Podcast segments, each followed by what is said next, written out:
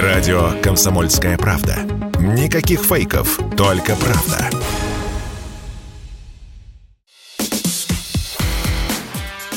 Диалоги на Радио КП. Беседуем с теми, кому есть что сказать. Здравствуйте, друзья. В студии радио «Комсомольская правда» Иван Панкин. И рядом со мной Владимир Ворсобин, политический обозреватель «Комсомольской правды», прямиком из Казахстана, куда он ездил следить за проходившим в стране референдумом.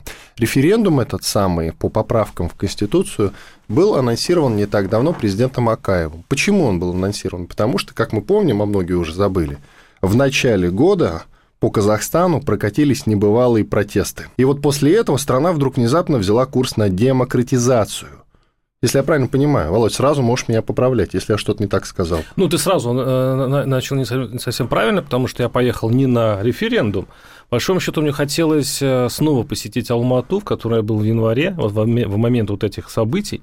Мне хотелось увидеть этот бушующий, бунтующий город снова и посмотреть, что там вообще в Казахстане изменилось. Потому что то, что происходило в январе, мне казалось, что страна потихонечку сползает в ад. И сейчас, когда провозглашено, что начинается новая перестройка и что будет демократизация, мне подозрение, что страна сползает в ад, усилились. Вот так, не, секундочку, не, просто не так совпало. Ты-то поехал посмотреть на Казахстан, но так совпало, что еще и референдум проходил. Ну, нет, понятно, совпало, возможно.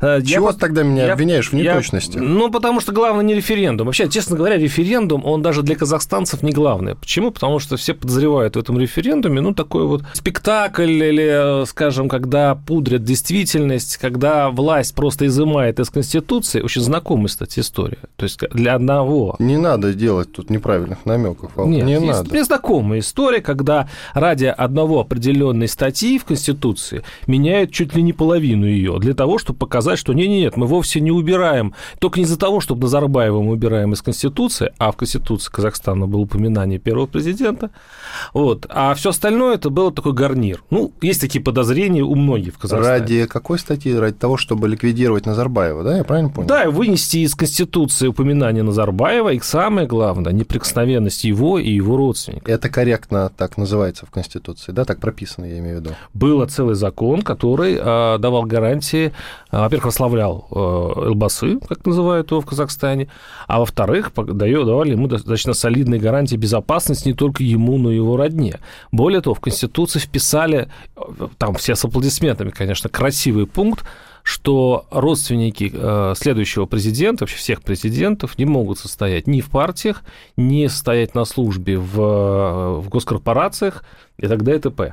То есть, это вот, вот сейчас так сделано. Вот да? Сейчас, да, да. По большому счету я перечислил все главные, основные э, изменения в Конституции, но это лишь для того, я думаю, внесено, чтобы Токаев на фоне своего предыдущего президента был... А дальше начинается то, что я опасаюсь. Это, на самом деле, очень похоже на то, что было в тысяча девятьсот восемьдесят пятом году, когда Михаил Сергеевич Горбачев прекрасно выглядел на фоне Брежнева, Черненко и Андропова. Он был свободолюбивым, он давал людям э, обещания. Не свободы, а обещания. В восемьдесят пятом году не было никаких еще свобод. Когда действительно, когда сейчас в Казахстане то же самое происходит, стало можно говорить, в, в печати стали появляться смелые заметки, в телевидении начали проходить какие-то смелые сюжеты, о чем раньше не говорили. И вообще такой дух свободы, он стал проникать во все сферы общества. И я что опасаюсь в этой истории? Если это мишура, если это обманка, и власти будут работать по-старому, то обманутые надежды народ вообще-то не прощает. Но мы, как минимум, помним девяносто первый год, чем закончилась эпоха правления Горбачева. Он дал самое главное, как говорит, например, тот же Венедиктов, иноагент ныне, он дал свободу. Вот сейчас, пожалуйста, Акаев дал свободу. Он это, не дал это свободу. История, ну, или попытался. Он дал ты же говоришь, свободу. Он, Самое... Ты же говоришь, что смелые заметки стали просачиваться. Все же тогда, в девяностых, в конце восьмидесятых, тоже постепенно шло. Я же слушал ведущих программы «Взгляд». Они вот так и говорили, что мы после выхода программы даже не знали, мы завтра работаем или нет. Вот э, есть сравнение, да? Ну, там такого еще взгляда нет, еще нет такой передачи в Казахстане, но дело к этому идет. Я-то помню перестройку хорошо, я прошел ее как бы в сознательном возрасте. Я понимаю, что на самом деле Горбачева подвела не его желание свободы, не его то, что он дал свободы, а в большей мере его подвело то, что из него приходилось эти свободы выгрызать обществу. Он все время действовал шаг вперед, два назад. И это раздражало всех, и его сторонников, и его противников. То, что сейчас происходит с казахстанским президентом Токаевым, то же самое. Он, он сейчас на казахских кухнях обсуждает, на самом деле, не только, какой он хороший, а то он так мало дал. Мало. Вот главное слово сейчас у казахов. И еще интересно, что когда я уезжал из Казахстана, арестовали главного оппозиционера. Вот под, под разговор о демократизации ему впаивают сейчас срок, ну, примерно... Судя по статье, ну, примерно такой же, как Навальному. Так что шаг вперед, два назад в Казахстане. Что касается президента Токаева, вот портретное описание у тебя есть? Все его сторонники и противники говорят о том, что он, в отличие от Назарбаева, не замешан в кланах, то есть он не, раб, не будет работать... В жузах. Жу, да, ни в среднем, ни в младшем, ни в старшем жузе. Он, ну, конечно, он состоит в одном из них, но он на них не работает. Он честолюбивый, он желает оставить себя в истории. Вот именно эту черту подчеркивают те, которые все-таки верят, что будут настоящие перемены. И вообще говорят, что он хотел бы стать в, на финале своей карьеры генеральным секретарем ООН. Он чуть не стал, когда он работал в Нью-Йорке, и уже, в принципе, его кандидатуру обсуждали, но Назарбаев, заревновав, вызвал его назад в Казахстан. Видимо, это второй заход уже, как и Горбачев, который получил в свое время премию мира, так и у Токаева есть желание, в общем-то, прославиться, войти в историю как большой демократизатор. Я сейчас говорю ту версию, которая подчеркивает его сторонники. То есть ты как считаешь, он все ради этого затеял, ради карьеры? Ради славы собственной, да, он честолюбив, вот это есть. То есть он не Казахстан любит, а себя в этом смысле, как президент. О, пошла психоаналитика. Не могу сказать, он же все-таки политическое животное, простите за такую фразу, потому что все, чтобы выжить в этом террариуме политика, который называется, надо понимать, в какой реальности ты находишься. А реальность в Казахстане такова, что чуть-чуть потеряешься, у тебя раз и новая Алма-Ата. Желание-то у него есть быть демократизатором, но у него очень много красных линий, которые ему нельзя переходить. Я задал вопрос, вот тот же самый, госсекретарю Казахстана, случилась у меня с ним встреча, и я спросил: ребята, вы делаете какую демократию, европейскую? Да или нет? Он не ответил на этот вопрос. И какие у вас красные линии, которые вы не сможете, не хотите переходить? Он сказал, что они изучили опыт перестройки и Горбачева, и они видят свое спасение в том, что все реформы политические будут синхронизированы с реформами экономическими. И они надеются, что когда они будут торопиться и будут уравновешивать экономику и политику, у них это получится. Я высказал им некоторые свои опасения, правда. А какие отношения, как ты считаешь, у Акаева с Назарбаевым? Ну, реальные. Потому что я критики от Назарбаева пока никакой не слышал. Да более того... В адрес нынешней власти. В Казахстане прогремело его интервью, совершенно свежее, ну, там, недельное. Да-да-да, вот свеженькое. Да, в котором он, по сути, сдал свое окружение, он сказал, что да, возможно, мое окружение было в чем-то виновато, а если это так, пусть с ним занимается следствие. Он делает все, чтобы остаться на плаву, хотя в Казахстане дебатируется вопрос, где он находится, в Казахстане или нет, потому что никто в этом не уверен. Говорят, что где-то то ли в Эмиратах, то ли... Ну уж точно, все его родственники, только те, кто не смог сбежать. Его племянник чуть не сбежал в самолете с заполненными долларами. Это полуофициальная информация. Его сняли просто с борта. Все остальные или в бегах, или в тюрьме. То есть зачистка идет до такой степени, что те силовики, которые были приближены к назарбаевским, они сейчас выкорчевываются прямо до уровня начальника полиции районов. Сейчас идет чистка, и поэтому главе этого клана, Назарбаеву, приходится делать все, чтобы, ну, просто уже официально не были объявлены, что они, в общем-то, враги народа. Но на это не пойдет сейчас власть. Есть такие восточные традиции. Жители столицы Астаны, сейчас это называется Нур-Султан, да, все забывают слово. Вроде как собирались обратно переименовать. Они раздражены вообще, что их достали этими переименованиями, что они вообще-то нур-султанцы, да, теперь.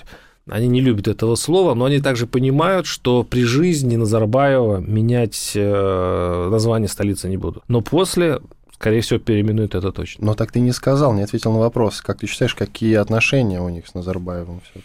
Вот Токаева. О так, чем люди говорят? Они говорят, что плохие отношения. Вообще-то говоря, я это понял еще в Алма-Ате, потому что, по сути, Токаев обвинил назарбаевских в предательстве. То есть, когда он, когда были арестованы там, племянник, он был заместителем главы спецслужбы. Масимов, глава спецслужбы, был просто одним из самых ключевых этих деятелей в клане Назарбаева. И они, и сказали, что именно они, в общем-то, подначивали протестующих, и они хотели свалить Токаева для того, чтобы поставить своих.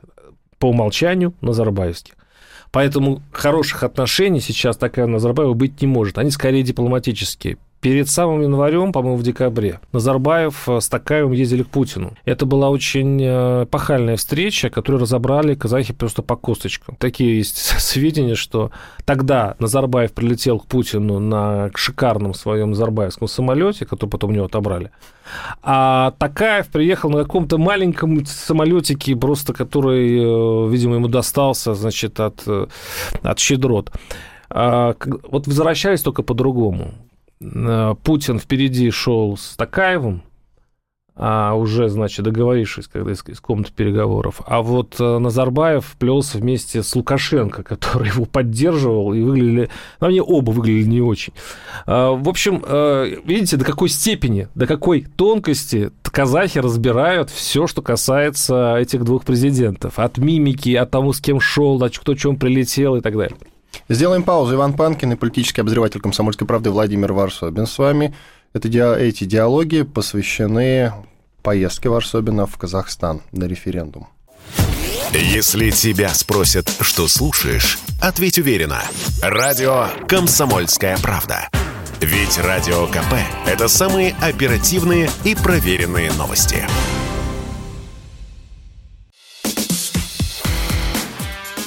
Диалоги на Радио КП. Беседуем с теми, кому есть что сказать. Иван Панкин и политический обозреватель «Комсомольской правды» Владимир Ворсобин по-прежнему в студии «Радио Комсомольская правда».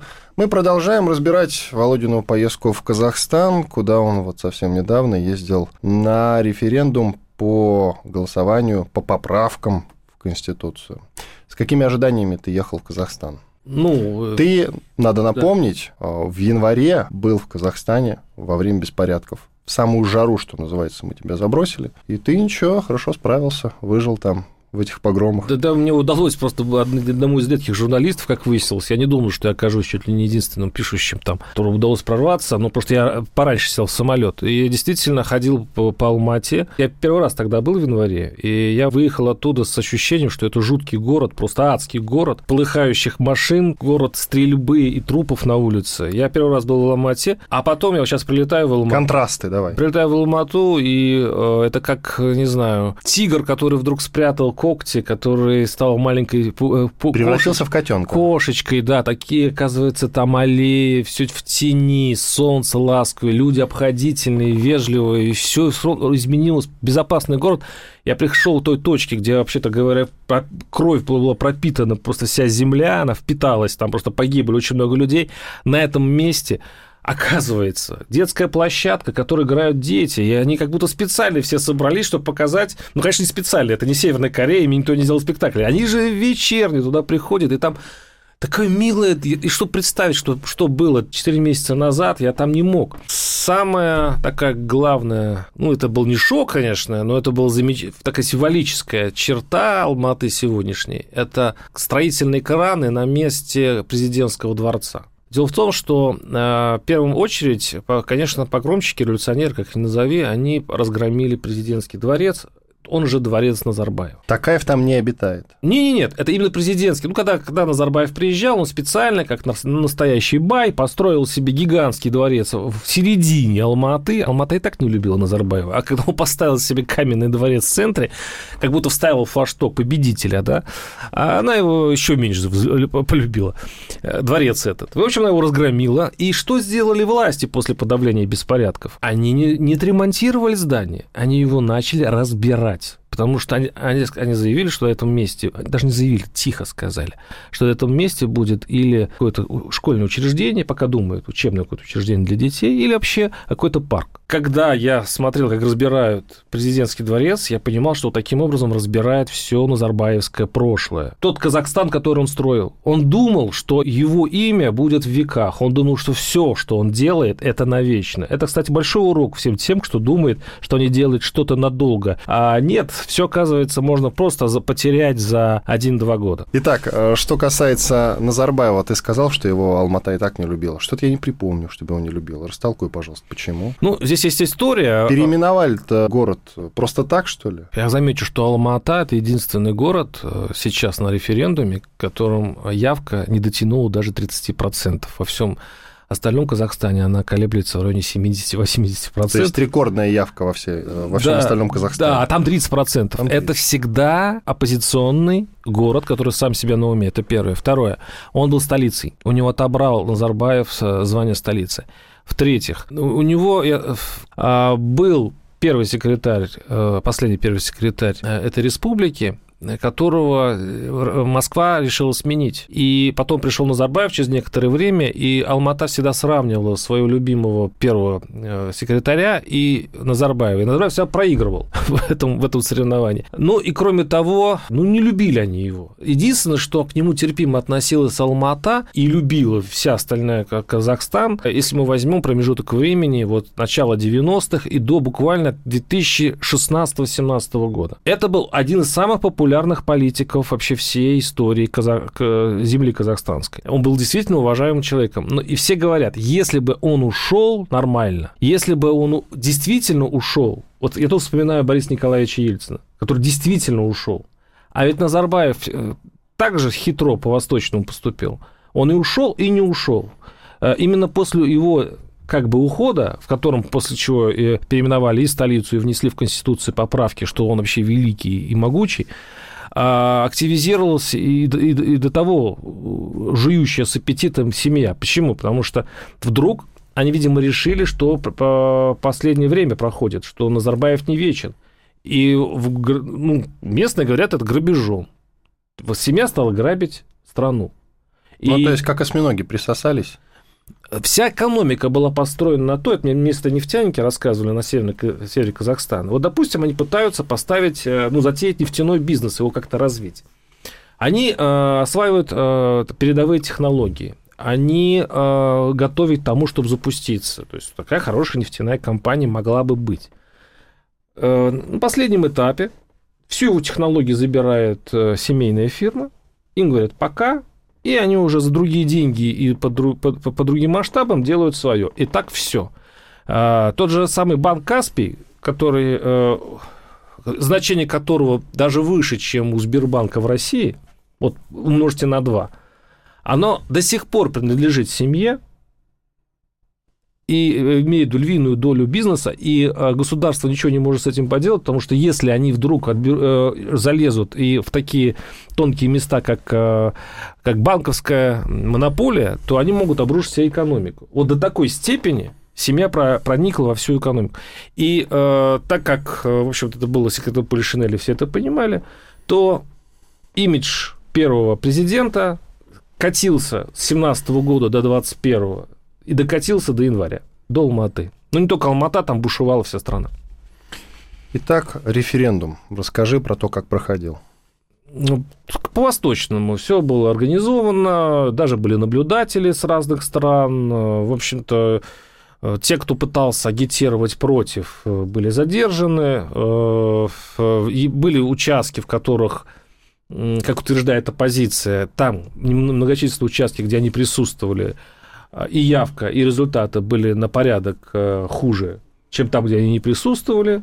Но это все уже для разговора для бедных. Все-таки большинство, я думаю, ну, судя по тому, как я разговаривал с казахами, большинство все-таки проголосовали за, потому что они все-таки надеются. За поправки. За поправки, потому что они надеются, что все-таки что-то изменится. Это был все-таки позитивный референдум, когда люди шли и думали, что ну вот, вот они сейчас проголосуют, и, может быть, им повезет. Опять-таки, очень похоже на тот референдум, который мы прошли год назад в России. Ты сказал, что были некие протестующие.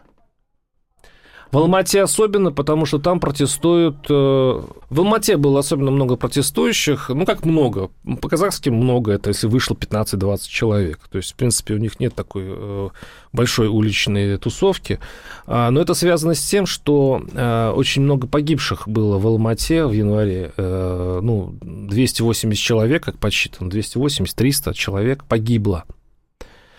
И родственники ходят по прокурорам, по судам, пытаются добиться какой-то справедливости. А государство до сих пор даже не опубликовало официальные имена погибших. И он понимает, хотя на словах государство говорит, ну, наверное, да, были перегибы, и силовики, возможно, немножко перестарались, но, с другой стороны, карать силовиков государство сейчас побаивается, ну, понятно, почему, на них, собственно, и держится пока вот это... Вот этот мир э, гражданский, и власть на, это, на, на них, на силовиков и надеется. Э, политические требования мало кто вообще-то заявляет. И вообще оппозиция Казахстана выглядит примерно так же, как и русская, российская оппозиция. Только единственное, что сидит не в тюрьме, как у нас. У нас далеко не вся оппозиция ну, сидит вот, в тюрьме, а только очень радикальная, которая опасна для власти и для страны. Ну, разные мнения, да, у тебя такое. Я не знаю, какие разные мнения, по-моему, мнения когда только, оппозиция, только часть, одно. Когда часть оппозиции сидит в тюрьме, это очень плохо говорит о стране mm-hmm. и о том, что э, не можно, что нельзя. У нас мундеп э, Яшин на заседаниях называет страну фашистской. Володя. Он на свободе до сих пор. Володя. А ты говоришь, что у нас вся оппозиция в тюрьме. Ну, ладно. Ну, не вся оппозиция в тюрьме. Mm-hmm. Часть в бегах, часть в тюрьме. Если ты считаешь это нормальным, опять это твое мнение. Мы про Казахстан говорим. Да, я понимаю. Про политические требования. То есть люди в большинстве, ты скажи, пожалуйста, верят в демократизацию некую или все-таки нет? Слово «вера» и «надежда» разные вещи. Да, они надеются. Надеются. А вот, а вот, на, вот насчет веры как-то пока хуже. Вот. Есть у них ожидание, что все это лишь ширма. Вот если власть... Ну, скажем, ширма просто, я еще раз в очередной раз подытожу, просто чтобы ликвидировать из Конституции Назарбаева. Назарбаев, да, но есть пару э, законов, которые дают э, ну, ожидание, что, может быть, этим не закончится, потому что они упростили э, регистрацию партий. То есть, если раньше нужно было пять тысяч членов партии для новоиспеченных организации, сейчас нужно всего лишь пятьсот человек, то есть там они на порядок снизили. А закон о митингах, если раньше у них был разрешительный порядок, а то теперь уведомительный. Но в России тоже уведомительный, в общем-то, проблемы все равно большие. И там большие проблемы, но хотя бы законодательно они это дело упрощают. И ожидается, что к осени, а возможно, к зиме будут внеочередные парламентские выборы. И если к этому времени партии подготовятся новые, то мы увидим первые казахские выборы, альтернативные, где будут бороться разные политические течения. Но здесь начинается еще одна зона риска, которую бы я подчеркнул. Потому что я ездил не только в Нур-Султан и в Алма-Ату, я ездил на север Казахстана, населенный русскими. Об этом уже в следующей части обязательно поговорим. Иван Панкин и Владимир Ворсобин, политический обозреватель «Комсомольской правды». Через две минуты продолжим. Если тебя спросят, что слушаешь, ответь уверенно. Радио «Комсомольская правда». Ведь Радио КП – это истории и сюжеты о людях, которые обсуждает весь мир.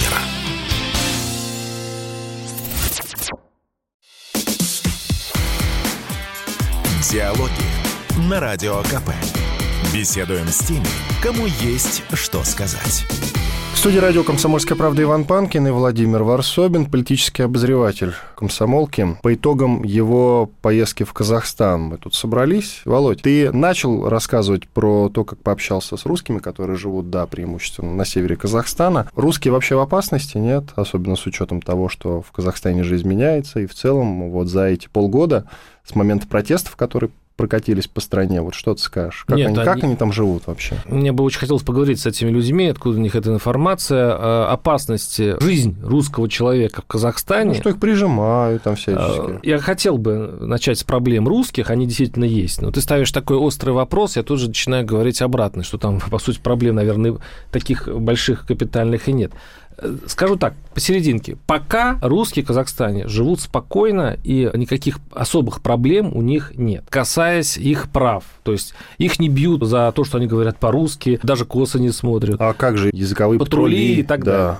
Да. Я о них буду говорить. Националисты, которые действительно становятся все больше в Казахстане, и которые хотят, чтобы все говорили на казахском языке. Есть такие перегибы, но надо отдать должное, кстати, казахской власти. Она одновременно давит не только русских, ну, их назовем сепаратистов, которые тоже появляются на севере Казахстана, их призывают чуть ли не к референдуму по отделению. Есть аресты, есть сроки. Плохо кончают такие, да, я понимаю. Да, но есть и националисты, которые давят также. В общем, власть пытается как-то загнать всех радикалов по углам и, в общем, делает это правильно. Когда заколосится местная казахская демократия, когда будут конкурентные выборы, когда начнется настоящая перестройка, вот здесь будет важно, как воспользуются этой ситуацией казахские националисты, я с их представителями поговорил, и русские. Вот здесь есть некая опасность, когда они столкнутся на политическом поле. Сейчас это выглядит как? Русские молчат, но добавляется проблема Украины. Общество казахстанцев также расколото, как и в России, на противников и сторонников. Но там получилось так, что русские в большинстве своем сторонники спецопераций. А вот казахи, особенно молодые, и особенно националисты, противники. Появилась пища для споров. И вот в этих спорах сверкают молнии. Поэтому... Нейтралитет, то есть власть соблюдает. Власть изо всех сил. Но э, давление националистов на официальную власть тоже сильное. И хотя они затормозили сейчас переход с кириллицы на латиницу, уже заявлено Назарбаеву, язык казахстанский переходит на латиницу. Было такое, но да, вроде затормозили. Есть, но так затормозили пока они этот процесс. А, то есть это замороженный проект пока? Нет, я приостановленный. Там есть свои технические проблемы, непонятно почему, из-за того, что с Россией не хотят ссориться, или каким-то другим причинам, но пока приостановлен. Но не остановлен процесс переименования улиц. Переименование целых городов. Кстати, угрожает переименование городов таким, как Петропавловск, Уральск. Это раздражает русскую общественность. Националисты угрожают, раздражает, что они пишут там «Путин молодец, когда ты к нам придешь» и прочее, прочее. Поэтому пока все хорошо, и русские, казахи, у них совместные семьи, они дружат друг с другом. Вот реально, у них вообще с миром межнациональным все нормально. Но если посмотреть вперед, тут очень важно, от мудрости зависит казахского правительства, как она будет нейтралитет держать до сих пор, потому что сейчас ведь еще экономическая проблема подоспела. Сейчас казахстанские производители и предприятия, особенно на границе с Россией, вот просто не понимают, что делать. Они, с одной стороны, не хотят, чтобы на них наложили санкции за сотрудничество с Россией, а с другой стороны, у них поставщики русские, и они ждут, они не сами принимают решения. Принимают решения, опять же, казахская власть. А те не, не могут решить, или пойти на Запад, или пойти на Восток. На двух стульях, как сейчас пытается Токаев усидеть, получается все хуже. А бизнесмены спрашивают, что нам делать, если мы продадим условный танк или условную там это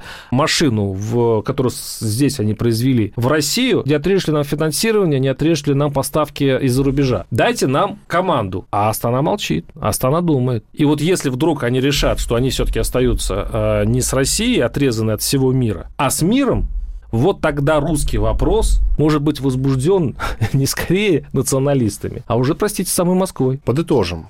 Казахстан, как ты считаешь, он все-таки союзник России или нет? Простой общем? Казах считает себя союзником России. Но чем моложе казах, чем больше у него денег и бизнеса, тем он дальше от России. Потому что они сейчас меня спрашивают, что вы там затеяли? Вы с ума посходили? У нас сейчас невыгодно торговать, во-первых, с русскими из-за сильного рубля там, и так далее. А во-вторых, опять санкции. И сейчас вот эта дружба, вот это союзничество наше испытывается корыстью. Они выбирают или союзничество, действительно гигантское, тысячи километров границы, дети выучены в русских университетах, а с другой стороны, выгода опять-таки ну, как они окажутся отрезанными от всего мира. К сожалению, Россия поставила все СНГ перед выбором, и вот как это СНГ будет решать, я не знаю. Ты сказал, что там какие-то послабления для партии были сделаны за эти полгода. А что касается жизни простых людей, ведь все началось с повышения цен на топливо, если мне память на не газ. изменяет. На газ. Как-то жизнь простого казаха улучшилась за это время? Токаев репу-то почесал, что-нибудь ну, сделал? Мне кажется, очень вовремя почесал репу, потому что они заморозили цены на газ в январе после событий. Но,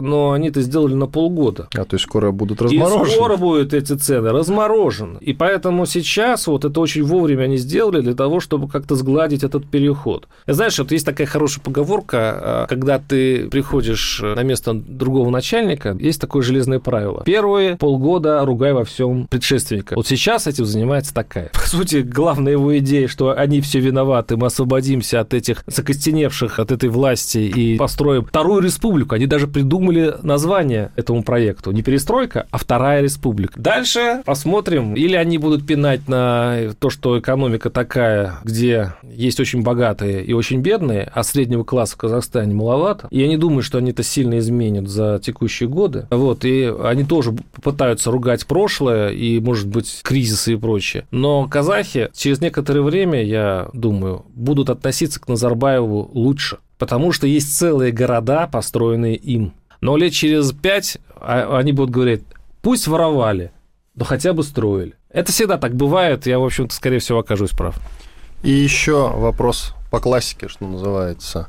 Есть версия, и многие ее продвигают среди наших ура-патриотов, что Казахстан упорно и верно уходит на Запад. Ну, ты знаешь, что подразумевается под этим вопросом. Там много иностранных инвестиций, значительно больше, чем российских.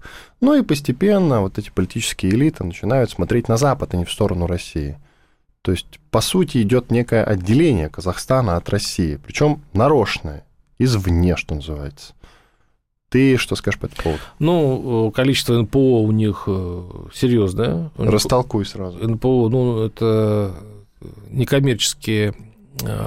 некоммерческие предприятия, ну, общества, которые... Соросовские, что ли? Не только, там много. Там, начиная там, от бездомных собак до борьбы с туберкулезом, там... эн ка о это называется. эн ка о, да-да-да, простите. Вот, их много разных направлений, и денег иностранных в Казахстане, на самом деле, в общественной жизни много. Но есть другая проблема. Скажем так, я вдруг обнаружил, что за последние три месяца отток русского населения из Северного Казахстана стал меньше. Жизнь улучшилась, что ли? Нет, у нас ухудшилась, в России. Они же куда шли? Они шли в Россию. В России, ну, оказалось, скажем так, там закрыто все, что открыто в Казахстане. Магазины, фирмы, которые убежали у нас, а они остались в Казахстане. Нет блокировки ресурсов. Ну и вообще мрачные слухи, которые тоже по Казахстану ходят о России, все спрашивают, ну как вы там? Такое ощущение, как будто я приехал там, не знаю, из Мордора или там из какого-нибудь блокадного Ленинграда. Я говорю, спокойно, у нас все, у нас поднят, поднялись цены примерно как у вас. Я говорю, ничего такого страшного не происходит. Но у них ощущение, что Россия находится в очень тяжелом положении. И надо понимать, что молодое поколение, которое растет в Казахстане, оно действительно мозгами направлено не в Россию. Можно говорить о том, что это все искусственно, что их готовят там и так далее, но что уж тут?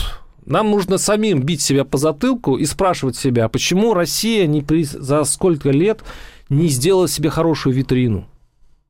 Вот того мира, который интересует не человека предпенсионного возраста, думающего о православии и эс эс эс эр, а вот молодого человека, который думает немножко о другом. Но, к сожалению, у нас эту витрину, которую, в общем-то, как-то мы спаяли из того, что было, она строилась, мне кажется, людьми пожилыми и, простите, советскими. И теперь надеяться, что вся эс эн гэ-вская молодежь сейчас ринется в Россию, очень наивно. Нет, они, конечно, смотрят... туда, куда смотрят Инстаграм, Фейсбук, куда смотрят, не знаю, где... они, они сейчас, казахи ворчат, что их заставляют учить казахский язык. Казахи ворчат. Многие казахи не знают казахстанский язык, казахский язык, потому что они думают, что учиться они будут в Германии, в Европе. Они на английский нажимают. Как противостоять этому Россию с тем, с той реальностью, которая у нас есть, это, мне кажется, какой-то уже непроходимый вариант. И нам снова нужно снова возвращаться назад, из чистого листа строить какую-то более привлекательную для казахского молодого человека свою историю. Потому что, ну... казахи идут туда, куда, где им кажется выгоднее, и с этим ничего нельзя поделать. Будем думать, как решать этот вопрос. Иван Панкин и Владимир Ворсобин, политический обозреватель «Комсомольской правды», были здесь, остались довольны. До свидания. «Диалоги» на Радио КП. Беседуем с теми, кому есть что сказать.